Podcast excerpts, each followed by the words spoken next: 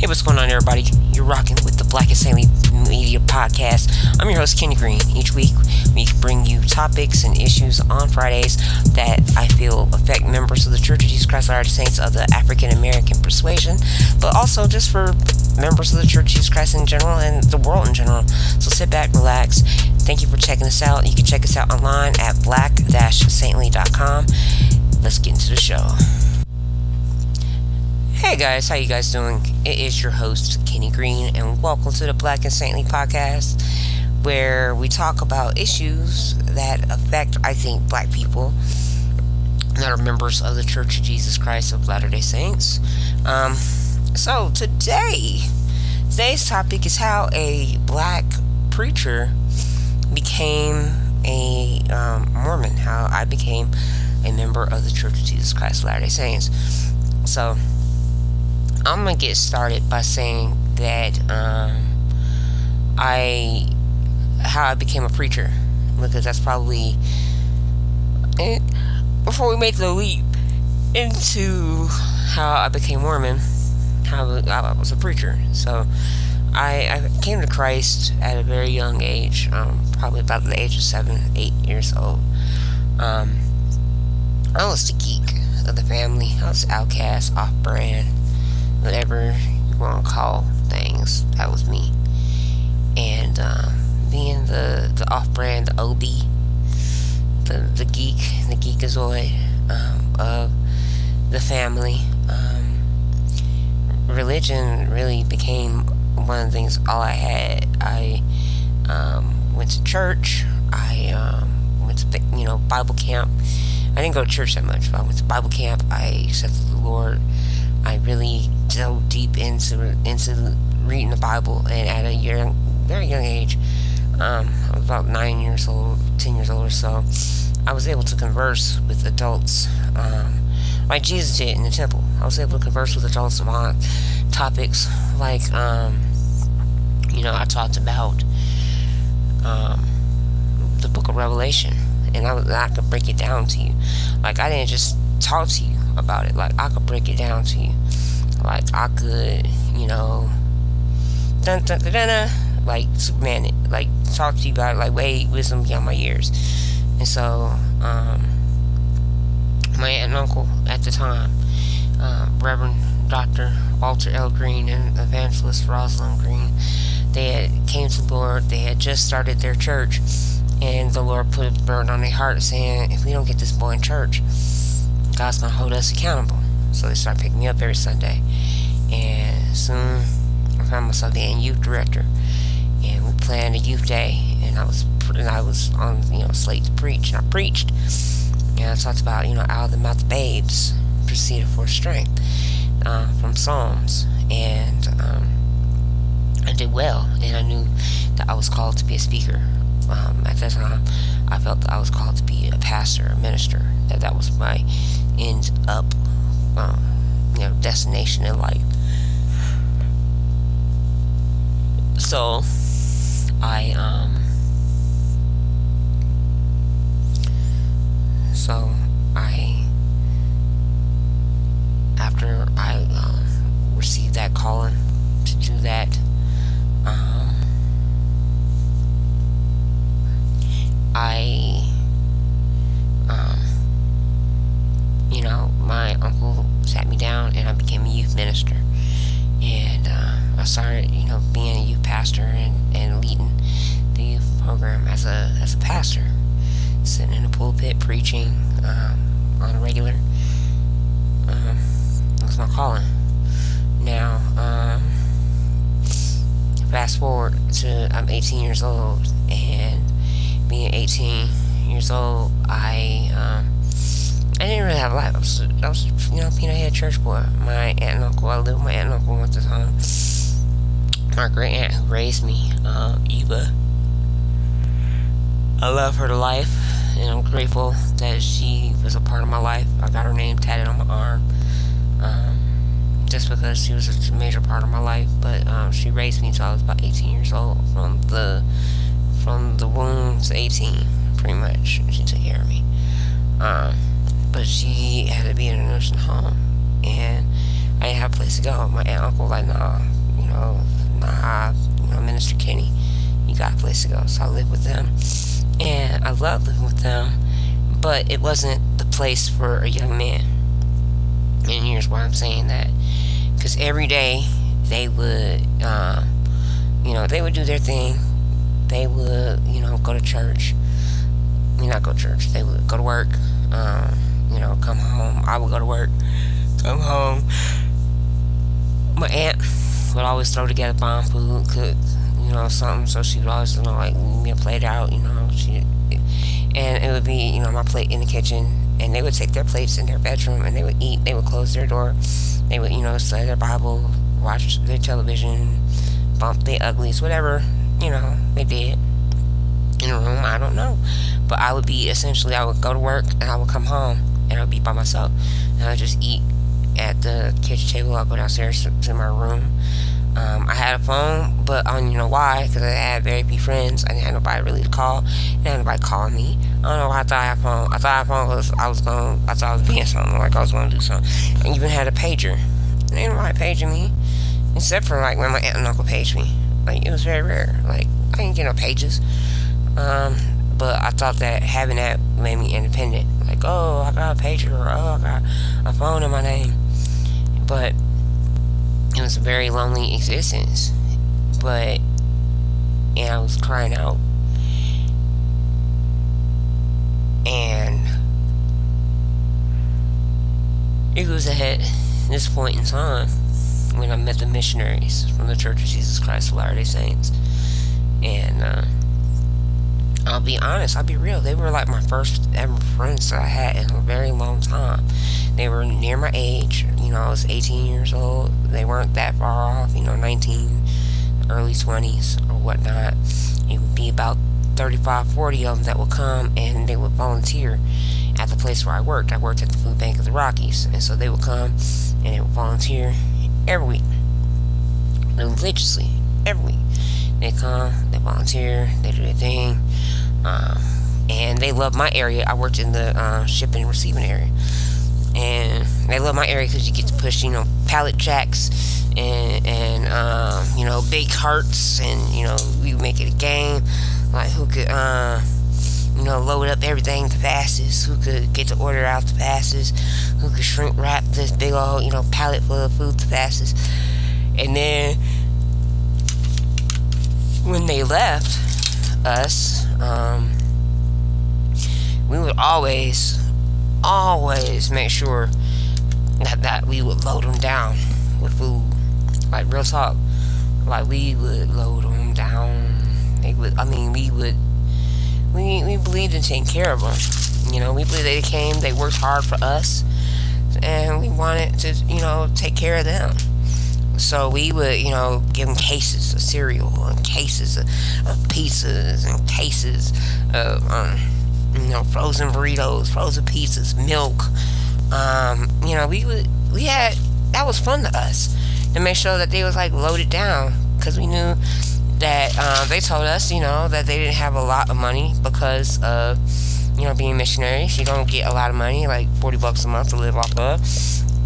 And in in that you got to get like some stamps and you know maybe some dry cleaning done. You know you really don't have as a missionary in the church a lot of money which is not a bad thing because you're out there to serve the lord. You shouldn't be out there worrying about a bag. You worry about the bag when you're done with your mission and you come home then you can start worrying about your bag but um so we would always make sure that they were loaded down. Like we had a good time. And I, you know, when I first met them, I told them, I'm gonna baptize y'all. I'm gonna convert y'all. And they were like, ha ha ha, like, nah, we gonna convert you, we gonna convert you. And it wasn't like we were serious, but we were just, you know, I didn't know that I was gonna end up being converted at the time. I mean, that was a miracle, like, in itself, because I'm, you know, this young Christian minister, and I believed in God, and I was real with God, and I, I, I heard and read all the bad things about the church before I even joined the church, y'all. Like I had seen God makers, I had seen the anti stuff, and every week I would come and I would, um, you know, have pepper bomb them with, with questions and doctrine and are trying to argue, wanting to save their soul, wanting to convert them. And, and on the flip side, you know, here's the thing that made the biggest difference. I think, because while we did argue doctrine, and we did it a lot, like I said, every day they came, I was ready. I was ready, Freddy. I had questions for them. I mean, I would salivate the night before, like, oh, the missionaries is coming. Like, oh, I got this question for them. I'm gonna hit them with this. I'm gonna hit them with that. They ain't gonna be able to respond to this. They ain't gonna be able to respond to that. And at the same time, though, while I was challenging them and giving them very challenging questions, on at the same time, they were um, just responding in love. They would just respond in love. They would they would answer the questions. They would come back the next week with the answers and stuff. But they would just respond in love. And eventually, it turned from being a confrontational thing every week to them just being my friends. They were just my friends. And they gave me Book of Mormons all the time. And they would end up in trash cans. I would throw them away. Um, you know, leave them on the bus. I, I did some dirty stuff. Like, I did not want to read the Book of Mormon and stuff. But one time, my boy Eddie, who was Elder Montalvo at the time, Elder Montalvo, um, he gave me the Book of Mormon. He said, just read it once. Take it home, read it once. Pray about it. If God doesn't give you anything, we'll never bother you about it again. So in my head, I'm like, alright, I'm about to get them off my head, like off my back about this Book of Mormon permanently. Bet I'll take you up on that, Eddie. I do it. So, um, I, I took it home. I did what Eddie asked me to do. I prayed on it. I read it, and I fell asleep. And I woke up in the middle of the night with this intense desire, this intense hunger for the Book of Mormon. I wanted to read it. I wanted to study it. Um, I had this same intense um, burning and desire for the Bible. Um, I had loved the Bible, and I still do love the Bible. And like I had read the whole New Testament in one night, I remember, and that was the kind of hunger that I had for this Book of Mormon that I couldn't put it down. That I had to consume it. It was like it was like food. I had to consume it, and that's how I knew that this book was from God. So I called Eddie up that day and I said, Yo, like, I really believe that this book is from God. Like, we need to talk about this book. And he was like, Alright. So we set up a time to meet at um, Subway on Colfax, East Colfax. And so I lied to my aunt and uncle, told them I had to go do something, like go to the library or something. They didn't care. They were, you know, like I said, they, they had their own life. You know, I was intruding on their life. I came and I stayed with them. They had their own life. But, um, I went to the subway. And it was Elder Montalvo that taught me. Because I told him, I was like, anybody teach me, it's going to be you. So Elder Montalvo, who was actually a Spanish missionary, he was supposed to be teaching Spanish people. He wasn't even sent there for me. Um, but he taught me, and then the local elders that were in that area, one of them would sit with Elder Montalvo. I forget who it was, his name, but he would teach me. And then Elder Montalvo's companion, uh, Elder, um, I want to say either Smith or, um, I forget your name, dog. You're my friend on Facebook and you're a friend, um, but since someone's not talk to you, I forget your name, um, but you know what I'm talking about but um, his they saying they would go work their work, so they would go see other people, their English and Spanish other people So, And I ended up sitting with Elder Montalvo and the local missionary at the Subway restaurant, a Subway, and we sat there for ten hours. We did all six discussions. This is for those people that are throwback to the day where we had six discussions in the church, and we did all six discussions. And so they asked me if I wanted to be baptized. And I said yes. I knew that this was the church. I knew that this was where I needed to head, where I needed to be in my life. And um, they said, okay, well, we can baptize you next Sunday. And I said, well, tomorrow's Sunday. Can we do it tomorrow? Eddie gets on the phone. Local elder gets on the phone. The zone leaders come, I mean, like screaming down, like from East Aurora, like downtown. And, um, you know, Elder Beasley and Elder Wolf were zone leaders. And I remember doing the um, baptismal interview in the back seat of their car, and um, I got past the baptismal interview. And the next day, I went to church with my aunt and uncle. I knew that it would be the last day I would ever go to church with them because I knew that they wouldn't tolerate me being a Mormon, and I knew that I had to become a Mormon. And that night, I lied and said I was going somewhere with a friend, and um, I went to my baptism. And um, I was baptized into the City Park branch. Um, I wouldn't know that years later I'd be part of the um, City Park. Um, I didn't know that I would be part of the City Park Ward many, many years later.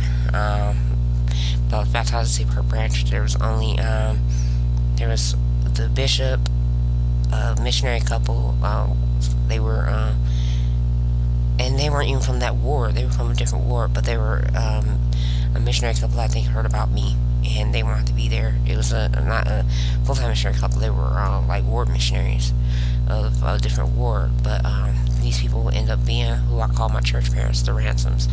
They were there from the day I was baptized. They've been there for every single moment of my life, um, every major moment from baptism to ordination to mission to uh, sealing to endowment. Um, I'll tell y'all a funny story one day how they ended up my endowment session and I didn't even tell them.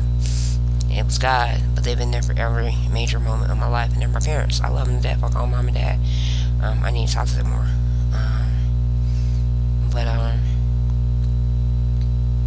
I um, and I, I joined the church.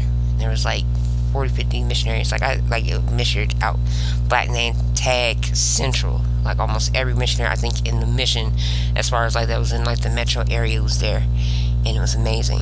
And I ended up being thrown out of my house two days later. I ended up losing my job because my uncle raised a big stink.